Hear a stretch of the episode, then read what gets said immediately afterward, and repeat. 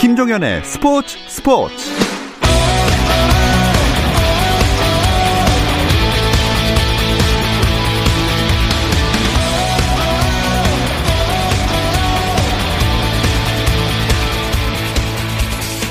스포츠가 있는 저녁 어떠신가요? 아나운서 김종현입니다. 오늘 하루 스포츠계를 돌아보는 스포츠 타임라인으로 김종현의 스포츠 스포츠 출발합니다.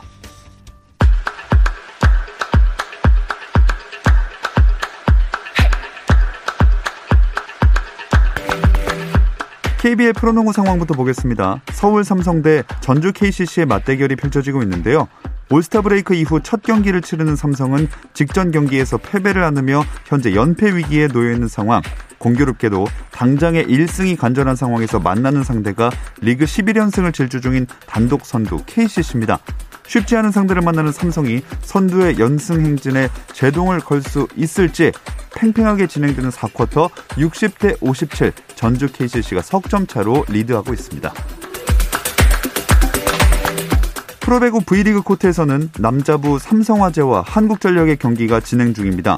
홈팀 삼성화재는 사 승 십구 패 승점 십팔 점으로 최하위로 최근 삼 연패를 기록 중이라 오늘 경기를 통해 반전이 필요하고, 원정길에 나선 한국전력은 십 승 십이 패 승점 삼십삼 점으로 오 위 더 치고 올라가야 하는 상황이라 오늘 경기 매우 중요합니다.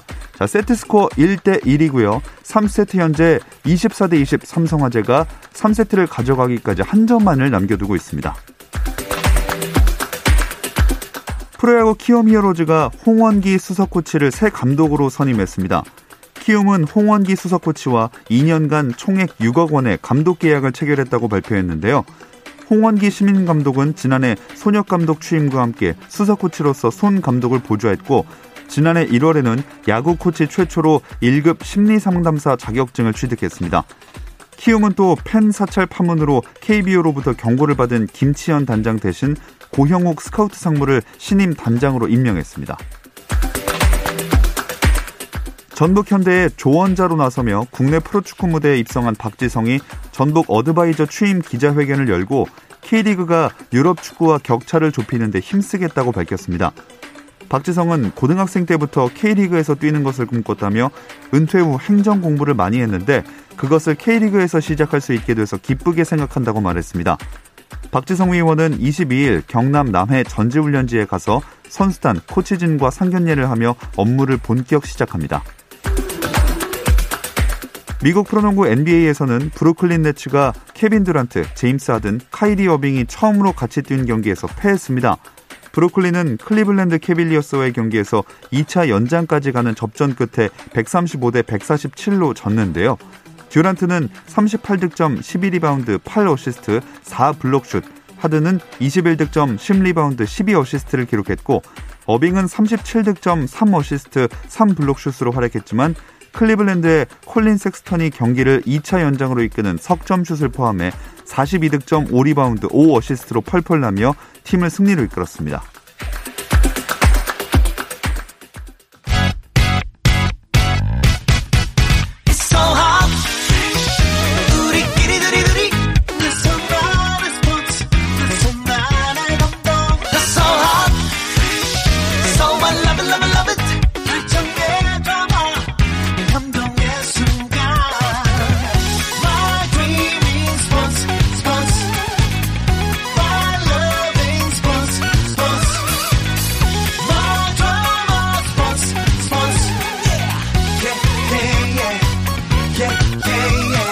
김종현의 스포츠 스포츠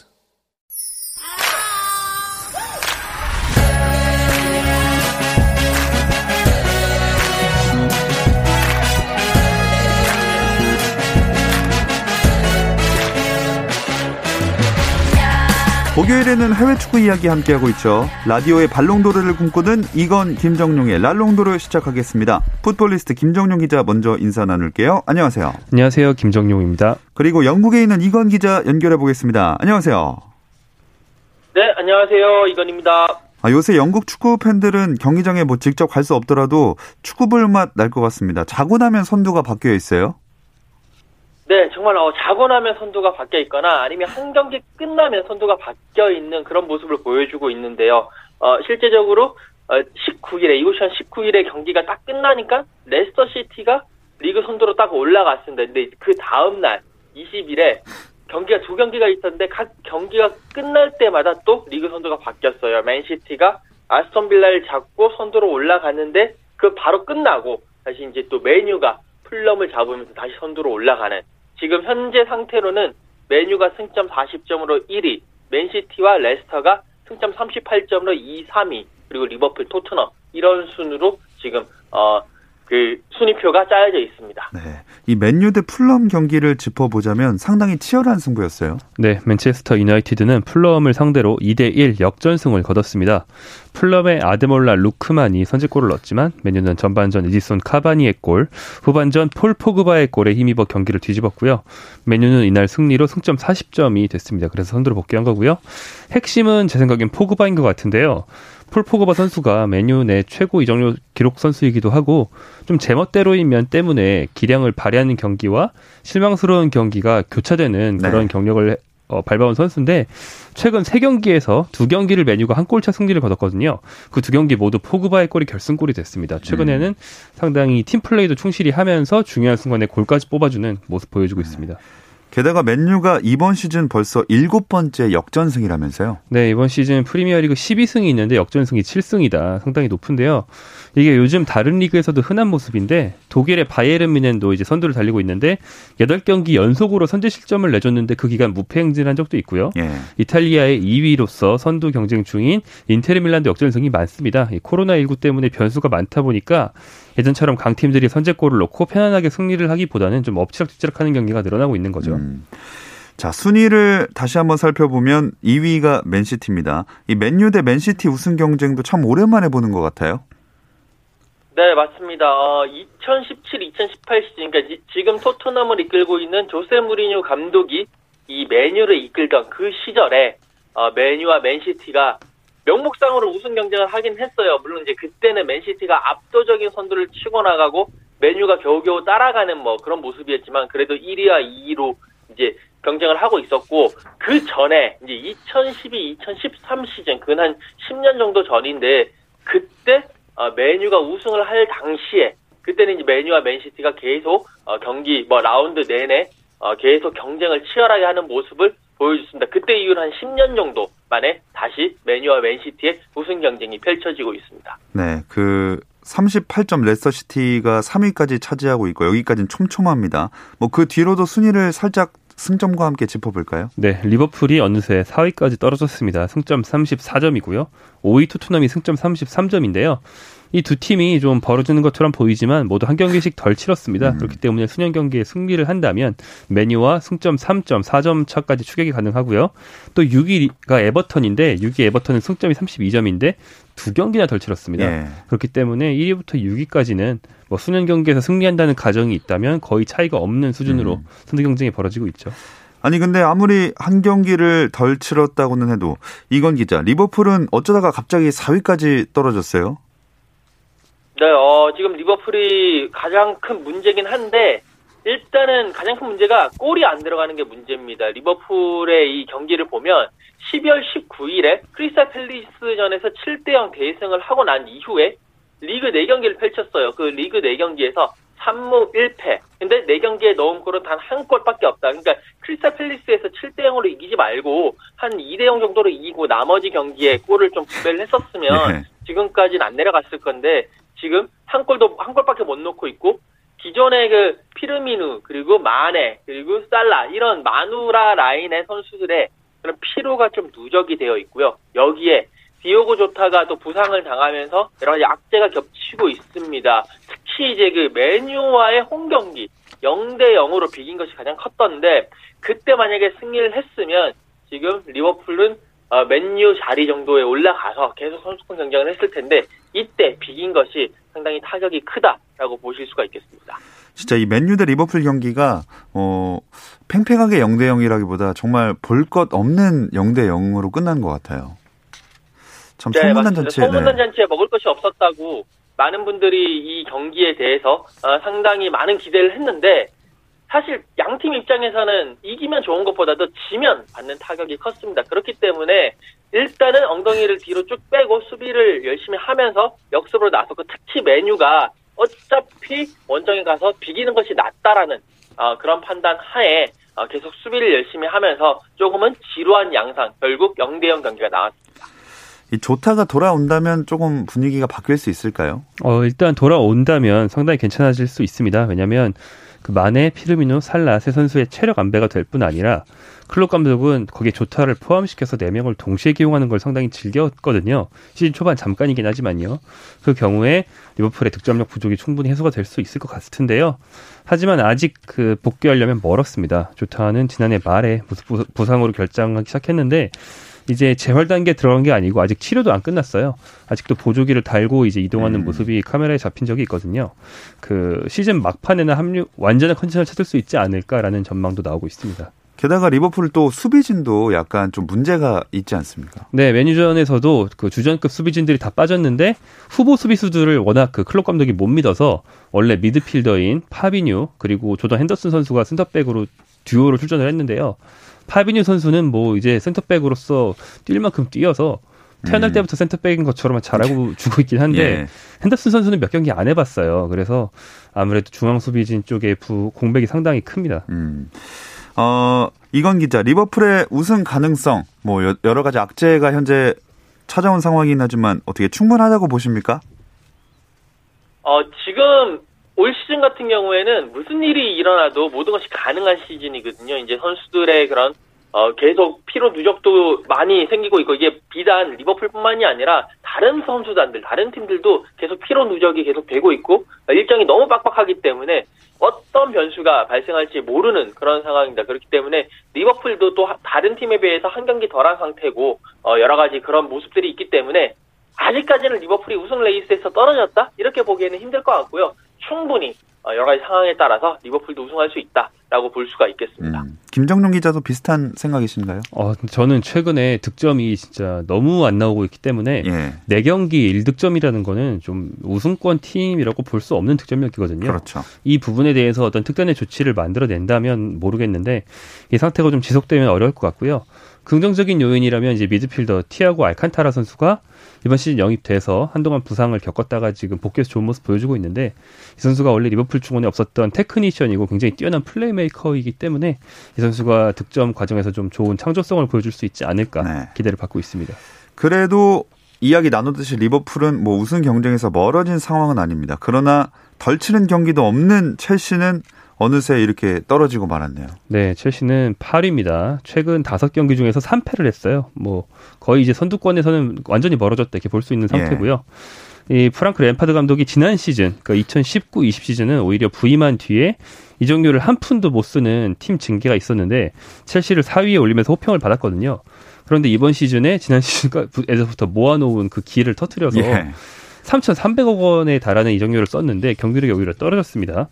과감하게 영입한 하베르츠, 베르너 이런 독일 선수들의 활용법을 특히 못 찾고 있다는 점에서 비판을 많이 받고 있고요. 또 아스널, 맨체스터 시티, 레스터 시티 이런 강팀만 만나면 상대의 스타일을 막론하고 거의 무조건 치는 예. 이런 이견까지 오고 말았습니다. 자, 영국 현지에서는 어떤 평가들이 나오고 있습니까? 이 램파드 감독에 대한 기사 가장 최근에는요, 약 요 한 두세 경기 전부터는 이번, 이번 경기 치면 아니면 이번 경기에 안 좋으면 무조건 램파드 감독 잘린다, 경질한다, 뭐 이런 식의 기사들이 계속 나오고 있었는데요. 어, 일단 지금은 그런 기사들이 약간 어, 조금 소강 상태가 되면서 잘린다기보다도 일단은 성적도 중요하지만 램파드 감독의 스타일을 보여달라, 도대체 스타일이 뭐냐? 라는 식으로 계속 비판 기사들이 애들로 나오고 있습니다. 지금 뭐 특히 램파드 감독이 그래도 첼시의 어, 레전드였기 때문에 아직까지는 한 번 더 믿어봐야 된다. 그래도 스타일을 보여줘야 된다. 이런 식으로 조금 수위를 낮추고 있는데 많은 영국 언론들이요. 예전에 램파드 감독이 어, 선수로 뛰었던 당시 그 무리뉴 감독 아래에서 어, 미들, 미드필더 플러스 스트라이커, 그러니까 골도 잘 넣고 어시스트 잘하는 그런 미들라이커의 모습을 보여줬던 그런 모습을 기대하면서 그래도 램파드 감독은 뭔가 해줄 것이다. 단 그 뭔가 보여줄 시간이 얼마 남지 않았다. 앞으로 한 두세 경기 후에도 계속 이런 모습이 계속되면 결국은 경기를 피하지 어, 못하지 않겠느냐라는 뭐 그런 식의 기사들, 그런 식의 평가들이 많이 나오고 있습니다. 네, 이렇게 램파드가 선수로 뛸 때 한창 같이 활동했던 또 유명한 또 미드필더 잉글랜드 선수가 제라드 아니겠습니까? 근데 제라드는 현재 감독으로서 굉장히 잘 해내고 있어요. 네, 스티븐 제라드 감독. 어, 프리미어리그에 없는데 무슨 소리냐라고 하실 분들이 계신데 스코틀랜드의 명문인 레인저스의 감독을 하고 있습니다. 그런데 레인저스가 그 스코틀랜드 최고 명문으로 유명해서 많이들 아시겠지만 이 레인저스는 그 레인저스랑 완전히 같은 팀은 아니에요. 어. 그 이천십이 년도에 거의 사기꾼에 가까웠던 그 구단주에게 잘못 걸려서 한번 파산에 가까운 과정을 겪어서 재창단하다시피 했거든요. 그래서 네. 하부리그에서 사 년이나 보낸 뒤에 겨우 다시 승격해서 우승권으로 돌아왔는데 제라드가 이끌고 있는 이번 시즌 그런 고난을 겪은 팀이라고 생각할 수 없을 정도로 정말 막강합니다. 어, 현재까지 이십사 경기를 치렀는데 이십일 승 삼 무예요. 오. 무패 행진 중에서도 이십일 승 삼 무는 거의 보기 힘든 수준이거든요. 그렇죠. 그리고 라이벌 셀틱이 이 위인데 승점차가 이십 점이라서 사실 아이고. 우승 확정이나 다름없고요. 이십사 경기에서 육십 득점, 칠 실점, 음. 뭐 득점, 실점 모두 말이 안 되는 수준을 유지하고 있거든요. 게다가 유럽 대항전도 제라드 감독이 지난 시즌 레인저스를 팔 년 만에 유로파리그 십육 강으로 이끌었고 이번 시즌도 순항 중입니다. 요약하자면 램파드 감독은 친정이자 B클럽인 첼시 감독을 좀 일찍 맡았다가 굉장히 고전 중이잖아요. 네. 제라드 감독은 비교적 변방인 레인저스 감독을 맡아서 감독 수업을 조금 더 오래 하면서 확실한 역량을 보여주고 있습니다. 음. 그래서 클롭 감독이 언젠가 그만두게 된다면 다음 리버풀 감독은 제라드다 이런 얘기가 아주 파다하죠. 네, 안 그래도 클롭 감독이 리버풀 감독하면서 이룰 걸 다 이뤘는지라 지쳤다, 곧 은퇴할 거다라는 어. 보도가 나온 적도 있고 또 사실 요즘 말하는 거나 표정만 봐도 옛날에 그 정열맨 클롭이 아니거든요. 약간 뒤졌어요. 예, 예. 그래서 클롭 감독이 물러나는 그 시점까지 제라드가 계속 좋은 모습 보여주고 감독 수업을 잘 쌓았다면 지휘권을 이어받지 않겠나라는 음. 전망들이 나오고 있습니다. 네, 프리미어리그 이야기 중인데 겨울 이적 시장 분위기도 한번 짚어볼 텐데요. 잠시 쉬었다 와서 이어가 보겠습니다.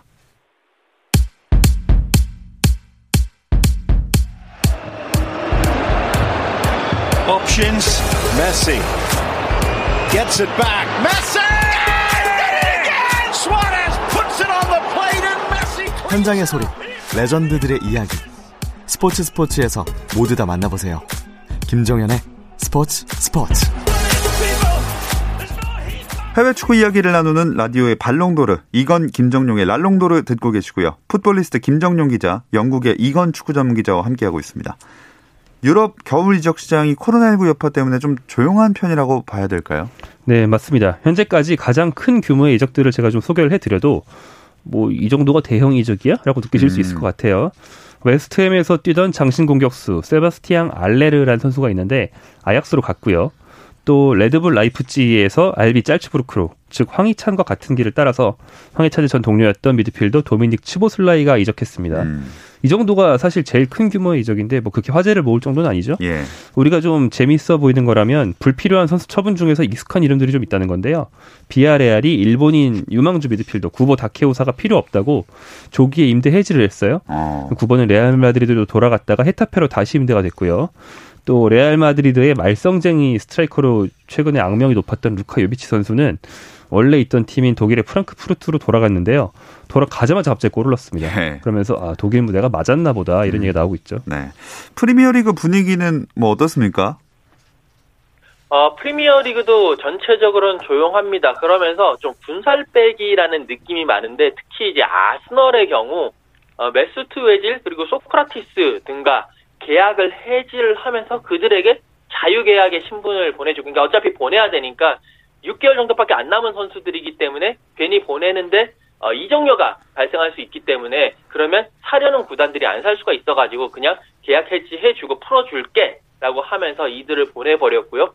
어, 아스널을 제외하고 다른 팀들도 아직까지 빅사이닝 같은 거는 없고 대부분 임대 계약을 선호를 하면서 여러 가지 조금은 조용한 느낌입니다. 아무래도 어, 코로나십구로 인해 가지고 재정적인 뭐 그런 부담이라든지 여기에 어, 큰 돈을 들여서 데리고 왔을 때 그 선수가 실패하면 어떻게 하느냐라는 그런 리스크에 대한 큰 부담을 느끼고 있는 그런 모습입니다. 근데 이 와중에 리버풀의 살라는 라리가 이적설이 나왔잖아요. 네, 어, 뭐 모하메드 살라를 놓고 레알 마드리드, 뭐 에프씨 바르셀로나 이런 팀에서 노린다는 이야기들이 또 이번 이적 시장, 겨울 이적 시장에 많이 나오고 있는데 최근에 살라가 어, 경기를 하다가 클롭 감독과의 약간의 불화설도 돌고 여러 가지 그런 얘기들이 있었습니다. 그러다 보니 또 이 이적 시장의 정통한 관계자라는 사람들이 계속 아, 레알 마드리드랑 바르셀로나가 살라를 노리고 있다라고 계속 이야기를 흘리면서 음. 그런 이적설이 나오고 있는데 어, 현재에서는요, 이 살라 정도의 유명한 선수, 좋은 선수라면 하나 항상 나오는 의뢰 나오는 통과 의뢰다, 유명세다. 그리고 또 뭐 재계약 협상을 위해서 여러 가지 언론 플레이를 하고 있다라는 그런 분석들이 계속 나오고 있습니다. 네, 이번 겨울 이적 시장은 주로 설만 많이 나오고 그 구체화되는 게 없는 것 같은데 토트넘 쪽은 좀 어때 보입니까? 토트넘은 한마디로 요약하면 자금이 없습니다. 아. 그 여러 이적설이 있지만 예. 자금이 충분하지 않아서 큰 거래는 힘들다는 관측이 좀 주, 지배적인 것 같고요. 지금 제일 주목할 만한 건 그나마 인테르 밀란으로 예전에 이적시켰던 크리스티안 에릭센 선수의 복귀 이야기가 나오는 것 같은데요. 만약 이런 딜이 성사되더라도 이적료가 들지 않는 임대 형식일 것으로 예상됩니다. 음. 영국 언론에서는 어떤 이야기들을 하고 있나요? 네, 기본적으로 김정룡 기자가 얘기해 준 대로 그렇게 돈이 많지 않기 때문에 좀 조용하다라는 이야기를 하고 있으면서 역시 그 에릭센 같은 경우에는 인터밀란이 임대료를 내라. 이런 식으로 고집을 하고 있기 때문에 약간은 소강 상태가 되고 있고요. 이제 토트넘 입장에 돈이 없기 때문에. 그리고 델리알리를 놓고 계속 파리 생제르맹에서는 델리알리를 데려가고 싶다라고 얘기를 하고 있고 그러면 토트넘 입장에서는 임대료를 내고 데려가라. 그리고 여기에 만약에 니네가 마음에 든다면 이제 완전 이적까지 옵션으로 넣는 그런 계약을 계속 하자라고 이야기를 하면서 왔다 갔다 왔다 갔다 하다가 가장 최근에는 결국 뭐 토트넘이 델리알리를 안 보내기로 했다라는 뭐 얘기도 나오는 것 같고 그런 음. 식의 여러 가지 이야기들이 나오고 있습니다. 전체적으로는요 어, 토트넘은 이번 겨울 이적 시장에서 델리알리도 남을 것 같고 한 두 명 정도 어, 파울로 가자니가와 데니 로즈 정도만 팀을 떠날 것이다라는 그런 예상들이 나오고 있습니다. 네, 뭐 무리뉴 감독이 조금 더 관심을 갖고 있는 선수는 또 어떤 선수들이 있을까요? 네, 어, 아까 말한 그 에릭센과 같은 소속팀인 인테르밀란의 니콜로 바렐라 선수 영입설이 한 어지오늘 사이에 보도가 많이 됐더라고요. 근데 이건 이건 기자가 저보다 잘 아시겠는데 어, 영국은 자국 육성 선수 필수 보유 한도 규정이 있거든요. 예. 일명 홈그로운 제도라고 하죠. 이 한도가 꽉 차 있기 때문에 니콜로 바렐라는 이탈리아인이고 이탈리아에서 잘한 선수입니다. 이런 선수를 영입하려면 자리를 비워야 돼요. 그래서 뭐 쉽지 않은 걸로 보이고요. 뭐 자금도 그렇고. 그래서 만에 하나 이적이 있으려면 잉글랜드 안에서 오랫동안 뛰어온 선수를 영입하거나 아니면 기존 선수를 보내면서 극적으로 그 자리를 채우거나 해야 됩니다. 음, 이래저래 좀 조용한 이적 시장이 될 것 같습니다. 그리고 이천십구 년에 국내 방영이 됐던 손흥민 선수 다큐가 영국에서도 소개됐다면서요? 네, 어, 손흥민 선수를 이제 손흥민 선수 전문으로 다뤘던 그 육부작 다큐멘터리 그 송세이셔널이 어, 영국의 그 아마존에 입성을 했습니다. 이제 많은 영국 언론들이 이 아마존의 다큐멘터리를 보면서 아, 이 손흥민 선수에 대한 여러 가지 새로운 모습들을 많이 봤다. 이렇게 손흥민 선수가 많이 인기가 엄청 났었냐부터 시작을 해서 어 군대 또 가야 되냐. 왜냐면 이때는 군대 그 훈련을 안 했던 상황이었기 때문에 뭐 군대를 또 가야 되냐. 뭐 이런 식의 여러 가지 이야기들을 쏟아내면서 손흥민 선수에 대한 관심이 다시 더욱더 높아지고 있습니다. 근데 이 그 내용 중에 손흥민 선수 친형인 손흥윤 씨 장난 때문에 토트넘 팬들이 상처 아닌 상처 받았다. 이게 무슨 얘기인가요? 아, 이제 이 다큐멘터리의 시작이 아, 손흥민 선수가 그 챔피언스리그 결승전 바로 이제 이후에 나온 거였거든요. 그러면서 어, 이제 춘천에서 이야기를 하는데 방송 속에서 그 피디가 이제 얼마 전에 챔피언스리그 결승전에 손흥민 선수 동생이 이렇게 출전했다라고 이야기를 하니까 이 형인 손흥민 씨가 뭐 그냥 우스갯소리로 아 뭐 졌는데요 뭘 그래요 라고 하면서 이렇게 얘기를 한 게 있습니다. 이게 화제가 됐는데 이거를 본 토트넘 팬들이 왜 우리의 아픈 상처를 왜 이렇게 다시 끄집어내느냐 이러면서 손흥민 선수의 형이 너무 무자비하다 너무 무례한 거 아니냐라는 농담 섞인 그런 반응을 음. 보여서 약간 화제가 되고 있습니다. 좀 팩트 폭력이긴 한데 그래도 뭐 형제니까 충분히 할 수 있는 말 아니겠습니까? 네, 뭐 사실은 팬들이야 뭐 댓글로는 어떤 말이든 달 수 있죠. 근데 이제 그게 지배적인 여론이 되지만 않으면 그리고 음. 손흥민 선수나 손흥민 씨에 대한 심각한 비난만 안 되면 뭐 별일 아니다. 근데 그냥 시청자로서 보인 반응이다 이렇게 생각하시면 될 것 같습니다. 네. 자, 그나저나 호날두는 개인 역대 최다골의 주인공이 됐습니다. 네, 어, 오늘 새벽에 열렸던 그 수페르코파 이탈리아, 이탈리안 슈퍼컵인데요. 여기서, 어, 나폴리와의 경기에서 이 호날두 선수가 골을 집어넣었습니다. 이 골로 인해서 어, 호날두 선수는요 개인 통산 칠백육십 골을 넣으면서 기존의 개인 최다골 주인공인 조세프 바이칸의 칠백오십구 골을 넘어서서 개인 역대 최다골의 주인공이 됐습니다. 음. 이 칠백육십 골의 시작이 언제부터인 거죠? 네, 호날두 선수는 그 스포르팅 씨피, 포르투갈의 명문팀에서 데뷔했는데요. 그때가 이천이 이천삼 시즌이었습니다. 이 시즌에 총 다섯 골을 넣은 게 시작이고요. 이 집계는 청소년 대표는 빼고 프로 각종 대회 득점과 성인으로서 뛴 A매치 득점만 더한 거거든요. 음. 스포르팅 씨피에서 시작해서 맨체스터 유나이티드에서 백십팔 골, 레알 마드리드에서 사백오십 골, 유벤투스에서 여전 다섯 골을 넣으면서 클럽에서 육백오십팔 골을 넣었고요. 단위가 너무 커서 제가 실수를 치게 되네요. 이어서 호날두는 데뷔팀에서도 백칠십 경기에서 백이 골을 넣어서 통산 천사십 경기 칠백육십 골을 기록하고 있습니다. 네, 진짜 이렇게 놓고 보니까 엄청나게 그냥 골망을 흔들어댔다는 걸 알 수가 있겠습니다. 뭐 이제 본인이 본인의 기록을 넣을 때마다 깨는 건데 어, 커리어 통산 몇 골 정도까지 넣을 거라고 예상하세요? 어, 몇 년 더 뛰느냐에 달려 있을 텐데 호날두 선수가 특기 중에 하나가 삼십 정도 된 때부터는 스타일을 조금씩 바꿉니다. 그래서 네. 아, 이제 나이 먹었으니까 옛날만큼 근육이 많지 않아서 힘이 떨어졌겠지 싶으면 그 떨어진 힘에 맞춰서 플레이 스타일을 조금씩 조금씩 바꾸고 있거든요. 네. 그래서 얼마나 지속하냐에 달린 것 같고요. 근데 아마 다음 당면 목표가 뭔지 말씀드릴 수 있을 것 같은데 역대 A매치 최다골일 것 같습니다. 어. 현재 백이 골로 이 부분 이 위고요. 역대 일 위가 우리 한국인들에게 친숙한 선수인데 이란의 전설적 공격수 알리 다에이가 A매치 백구 골을 넣었거든요. 예. 그중에 네 골이 한국 상대로 한 경기 육 대 이 승리할 때 한국 상대로 넣었던 네 골이 있습니다. 아우. 그 선수가 역대 최다골 기록 보유자입니다. 짚지 않아도 될 슬픈 기억이었습니다. 근데 이 기록을 모두가 인정하는 건 아니라고요? 네, 맞습니다. 이 기록의 기준을 어떻게 삼느냐에 따라서 그 기준이 달라지는데 국제 스포츠 통계 재단은요. 여전히 이 요세프 비칸이 어 이게 팔백오 골을 넣으면서 여전히 최다골 기록 보유자로 인정을 하고 있고 여기에는 이제 문제가 아마추어 시절이라든지 비공식 국가 대항전 기록까지 포함되어 있기 때문에 어 이 선수가 아직까지는 최다골이다라고 음. 기록을 하고 있고요. 펠레는 자신의 통산 득점이 천이백팔십삼 골이다라고 네. 주장을 하고 있는 상황입니다. 뭐 아마추어랑 비공식까지 합친 거니까요. 뭐 일단 공식적으로 인정된 건 이렇게 된다라고 봐야 되겠습니다.